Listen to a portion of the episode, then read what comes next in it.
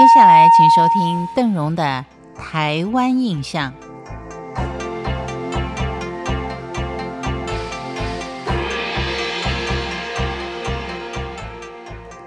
在今天的节目当中，为您介绍的是创意十足、色彩丰富的胶纸陶。胶纸陶可以说是一种融合了捏塑、烧陶、彩绘、文学、戏曲、民俗、宗教等多重元素于一身的一种装饰艺术。传统胶纸陶以历史故事、神话、吉祥寓意作为创作基础。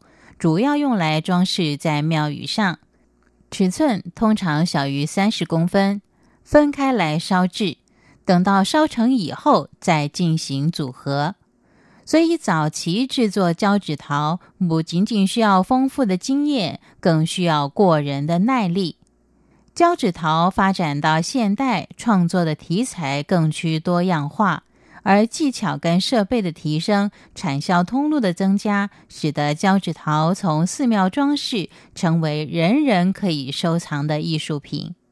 胶纸陶是一种低温的彩釉陶，跟一般的陶器相比较，并不适合作为容器使用，一般就常见于寺庙艺术品收藏、纪念品之用。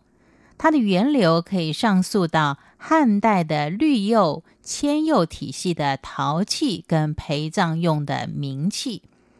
唐三彩、宋三彩、辽三彩、明三彩、清肃三彩一脉相传，各具特色。明清之后就普遍流传到民间，开始运用在各种建筑装饰，尤其以闽南、广东、广西一带是相当的流行。胶纸陶是属于中国南方的民窑体系。清朝时期，从中国南方传入了台湾，专门烧制一种使用在寺庙、宗祠跟宅厝等建筑装饰的低温多彩釉陶。胶纸陶的名称，则是源自于日本胶纸烧的名称。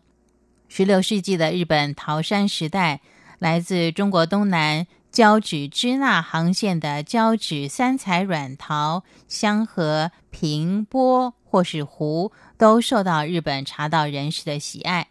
于是日本人把这项陶制艺术称之为胶纸烧，而目前则统称为胶纸陶。在台湾，胶纸陶的宗师可以分为两大系统，一个是宝石釉系的叶王。另一个呢，则是水彩釉系的科逊。宝石釉是熔块釉，釉色稳定而亮丽；水彩釉为生釉，烧成以后才见到釉色。它的特色就是浑厚温润。叶王是台湾胶纸陶的宗师，他本名叫做叶师，字灵指，因为技艺精湛而得到师的称号。又美名为王师，目前一般人尊称他为叶王。叶王的父亲叶清月是以制陶为业的，他从小耳濡目染，年轻的时候也曾经向广东的陶艺师傅学艺，以及学习施釉的技法。天分加上对于釉药的灵活运用，逐渐发展出叶王特有的台湾风土特色。叶王在弱冠之年，也就是在二十岁左右，就主持了嘉义城隍庙的装修工程。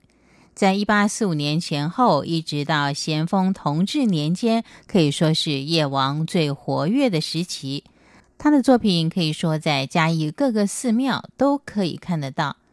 叶王的作品质量并重，取材广泛，造型互异，而且生动自然。